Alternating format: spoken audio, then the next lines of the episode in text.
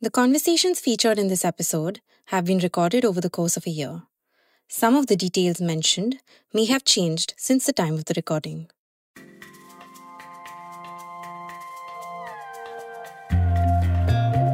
You're listening to On the Contrary by IDR, a show featuring unlikely conversations on topics that affect our future. Hear differing perspectives from leaders and experts as they help us make sense of the most pressing issues of our time. I'm your host, Shreya Adhikari. What do we want? Climate justice. When do we want it? Now. What do we want? Climate justice. When do we want it? Now. What do we want? Climate justice. When do we want it? Now. Global warming थांबवा global warming थांबवा वायू प्रदूषण थांबवा वायू प्रदूषण थांबवा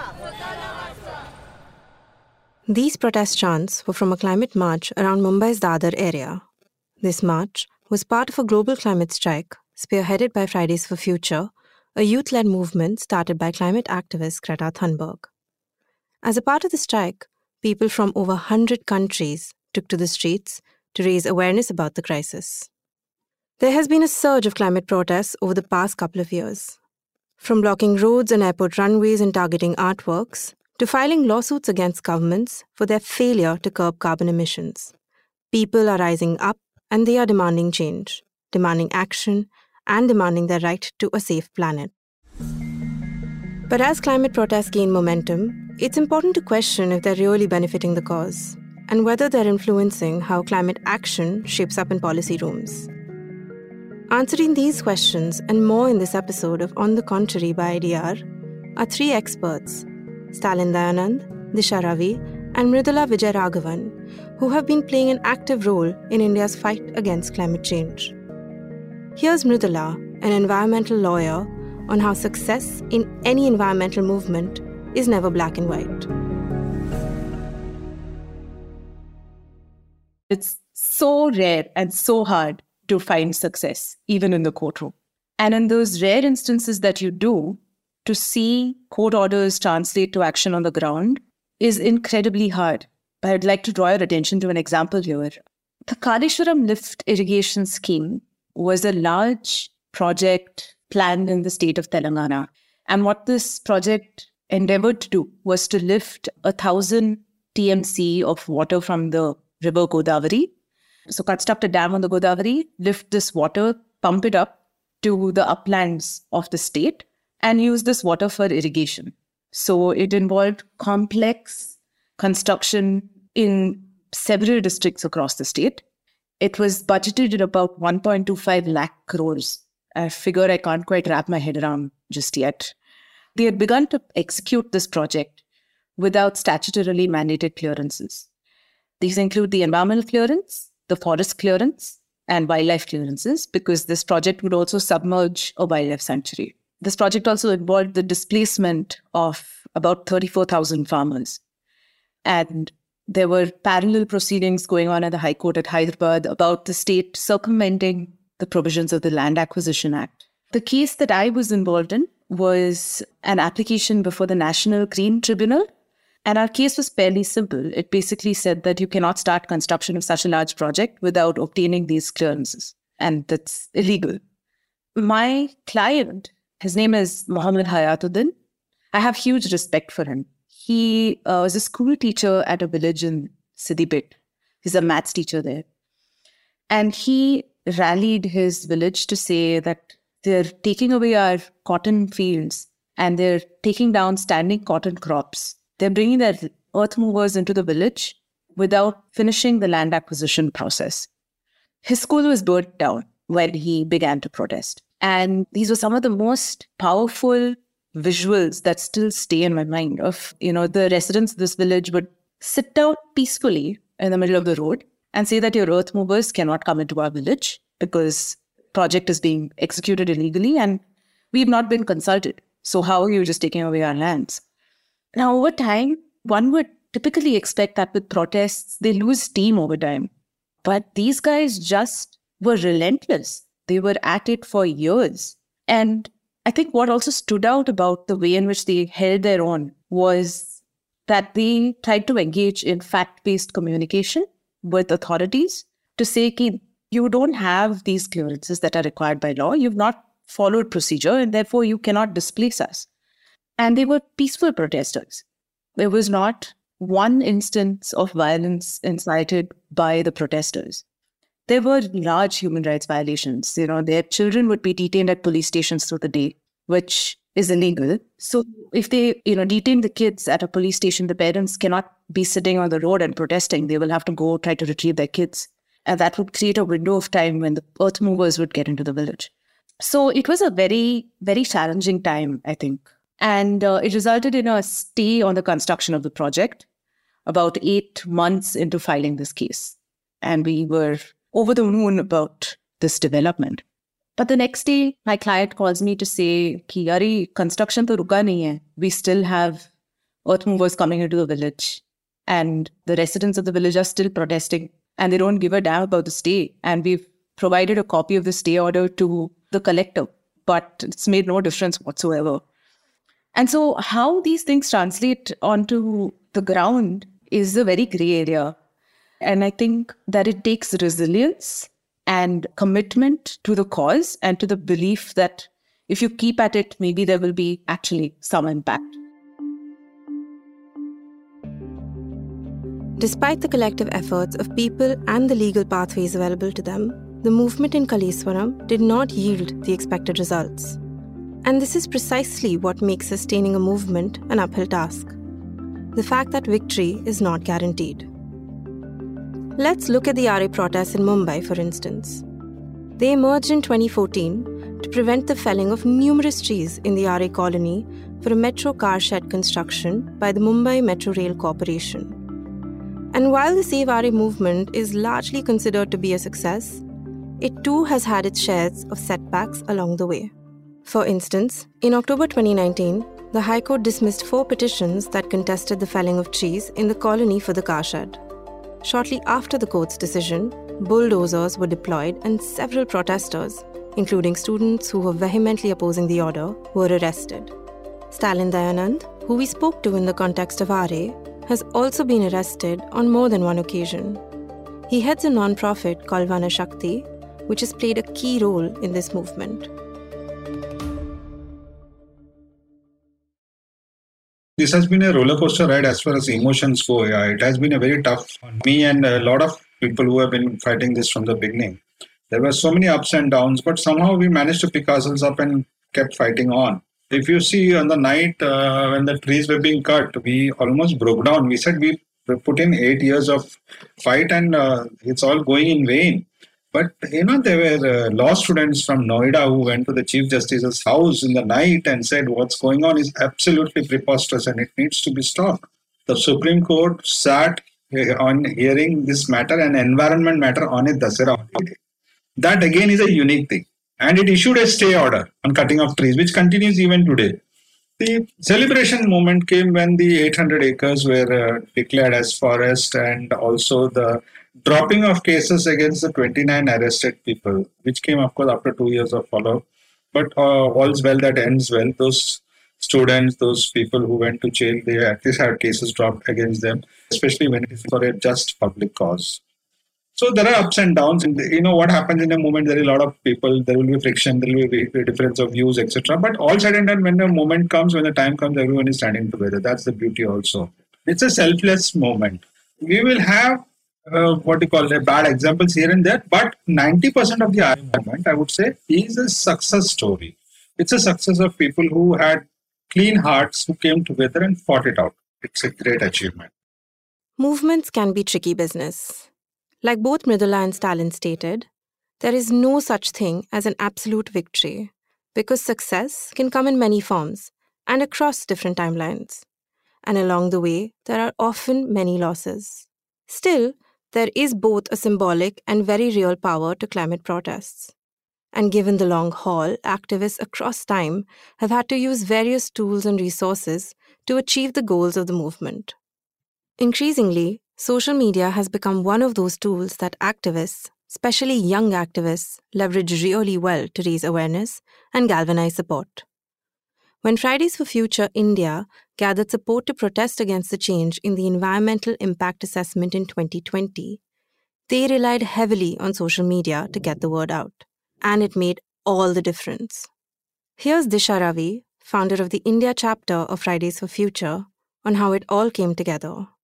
This was right in the middle of lockdown. We couldn't do anything physically. And this was new to us. We were not good at social media before that. We had to adjust to become good at social media because that was the only option, or so we thought. And we had to use social media very creatively, and we did. And not just Fridays for Future, it was a coalition of environmental movements around the India. And for me personally, it was one of our best campaigns because it it was fought on all sides. Social media some on ground actions that were done individually. And it was also done legally where uh, lawyers actually took it up and there were loopholes that they hadn't seen through like they hadn't converted it into different languages like they're supposed to. They didn't give enough time for the actual objection to be sent. And they did pick on all these objections and it was paused and it is still paused, although they are making some of the amendments as single notices and passing it through the back door. But back then, it was huge. I believe just in one night, 2 lakh people came to our website and sent emails to object that, and that's huge. And by the end of it, almost 20 lakh people had objected to it, not just from FF, like I said, from like the environmental coalition. And this was because we all collectively stood and explain to the public why this is bad because all of this was in legal language. It was hard for us also to understand. We had to get researchers, legal experts on board to explain it to us in layman terms why this is bad. And we did the same on social media. And it brought 20 lakh people around, and I can't even imagine 20 lakh people in person. That'd be huge. That'd be amazing. But yeah, it was one of the best campaigns we've ever done and it only happened because all of us came together. And one thing social media taught us is that there's not one form of activism. It's not just work on ground, it can also be writing articles, it can be posting content or creating content on social media, it can be organizing a collective social media action like Twitter storms or things like that. I think one of the big misconceptions is that online activism even the social media storms don't take effort or time. But the truth is, they do take effort and time. And while interpersonal relationships are built better when you meet the person in real life, online still makes a huge impact.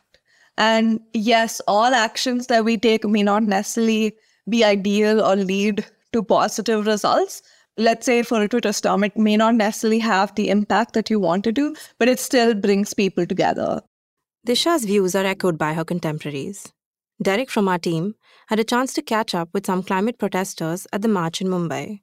And everyone he spoke with insisted that social media provides an important channel for any kind of activism, and that it is strengthened when married with offline strategies. Here's what Vinita Rodriguez, an environmentalist working in the social sector, and Yash Agarwal, a professor of philosophy, logic, and critical thinking, had to say. I think right now, since we are living in an age of social media and all of that, it's very easy to be present virtually, mm-hmm. but it's also important for us to be present physically mm-hmm. because I think that's when, say, when it comes to the politicians or when it comes to anybody in positions of power, they know that they are accountable. Mm-hmm.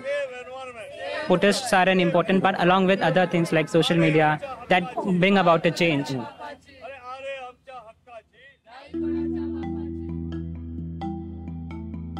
Environmental protests are new to India. There's the Chipko movement of 1973, where a group of peasants in a remote Himalayan village stopped loggers from felling a patch of trees. There's also the Narmada Bachao Andolan, or Save the Narmada movement, that originated in the 1980s as a protest against the building of dams on the Narmada River.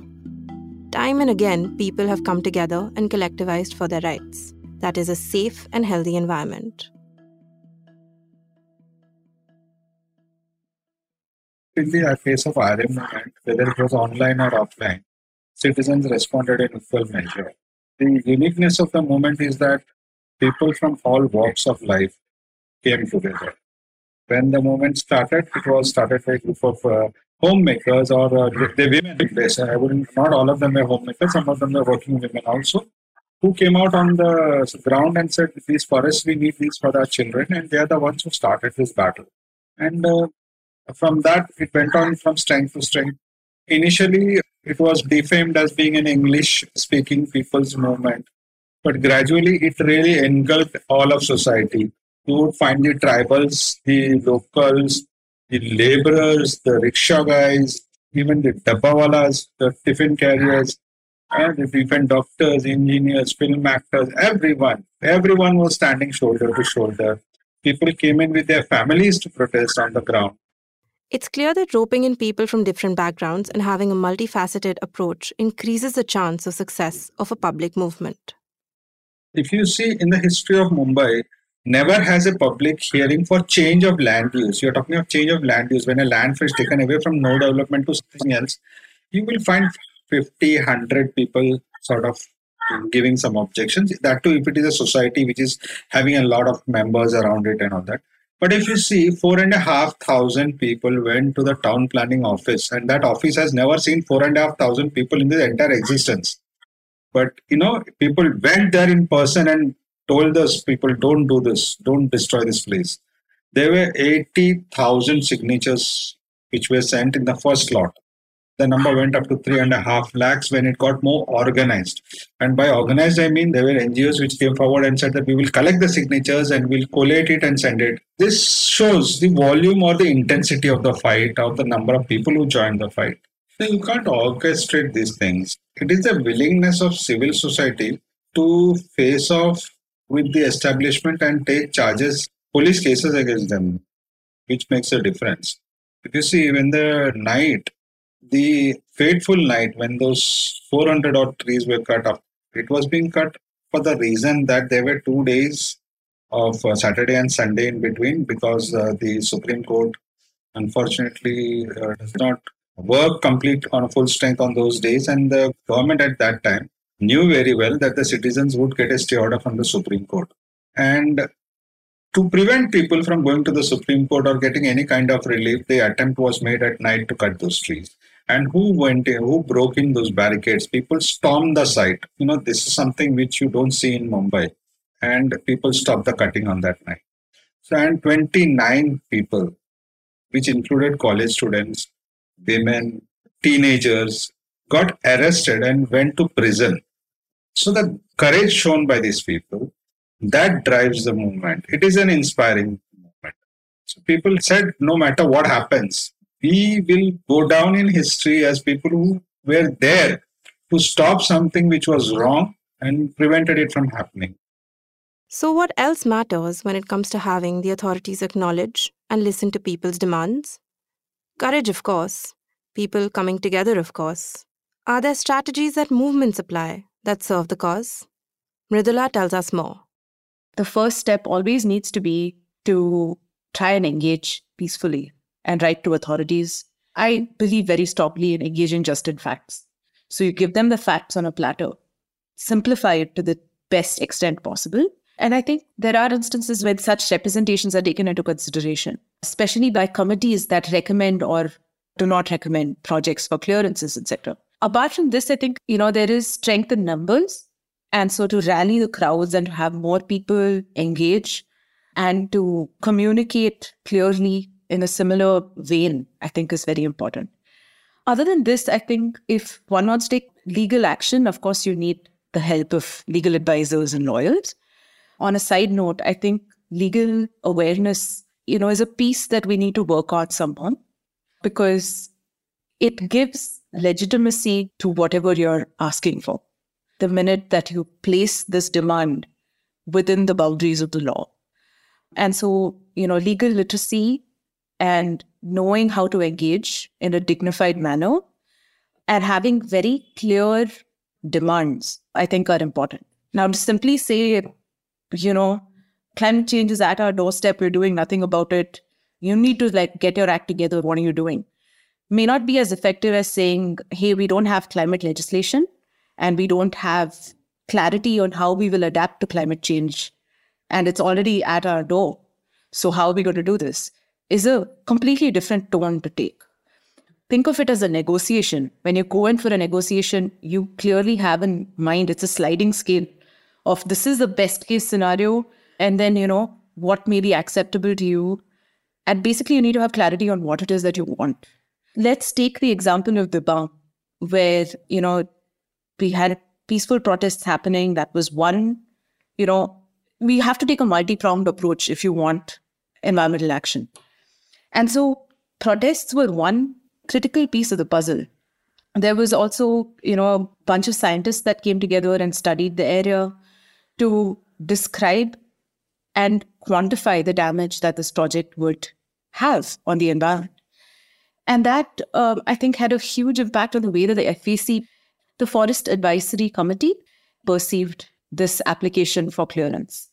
So, as part of the forest clearance process, the application goes through, there's a very clear process laid out uh, under the Forest Conservation Act. And it is the Forest Advisory Committee that recommends or does not recommend an application for grant of forest clearance. Subsequently, it's the state government that grants the final clearance. But the FAC's recommendations are a key piece because it is also the FEC that prescribes mitigation measures to minimize the environmental impacts of the project in that area or on that forest. You'll often hear of elephants getting mowed down or tigers getting mowed down on railway tracks that pass through forests. And it is the FAC that prescribes a condition to the railways that says you need to move at 20 kilometers an hour when you're passing through this forest patch. So their mitigation measures are an important piece in ensuring that we are truly developing sustainably. And so I think looping in environmental lawyers and experts from different walks of life. You could be an illustrator and have a lot to contribute to a protest. You could be a software engineer. You could be a web developer and have a lot to contribute. So I think taking advantage of your advantages and your strengths, I think is a critical piece to leveraging the law and, and to how you, you eventually get to achieve what you set out to achieve. Social movements are an integral part of India's democratic fabric. They give us a space and a platform to exercise our rights as citizens while holding those in power accountable. But it's also important to acknowledge that it's a long race to the end line, one filled with numerous obstacles. Protests are an important piece, but I don't think protests by themselves can influence policy. We also have to remember that policy in an ideal world should be driven by science but I don't believe that that's how it works. I think there's so many other factors that influence it. And despite being a democracy, we are a state in which power is divested in a handful. And that makes it all the more important for you and I to voice our opinions about these larger projects.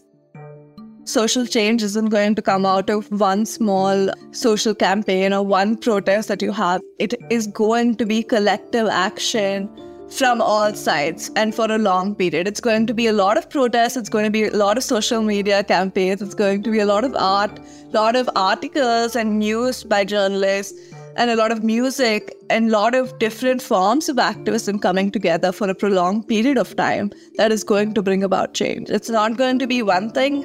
It's not going to be in a short span of time. And I think the sooner we realize that and we start working in areas that are our strengths, the sooner we'll be able to, you know, bring about social change.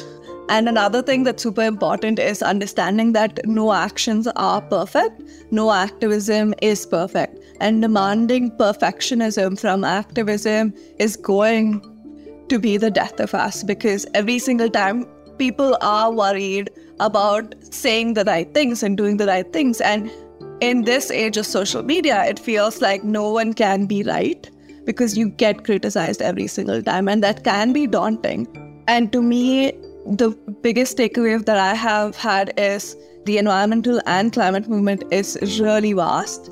And all of us are going to have a lot of actions, a lot of plans and ideas and different forms of activism that we may not necessarily agree with or even see as activism, but it is necessary for the movement to continue and to achieve justice.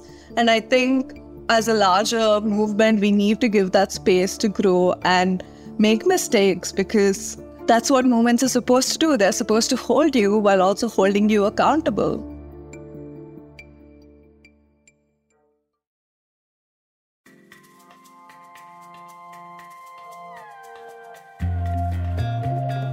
This episode of On the Contrary by IDR is produced by Rachita Vora, Smarinita Shetty, and me, Shreya Adhikari, with additional support from Derrek Xavier.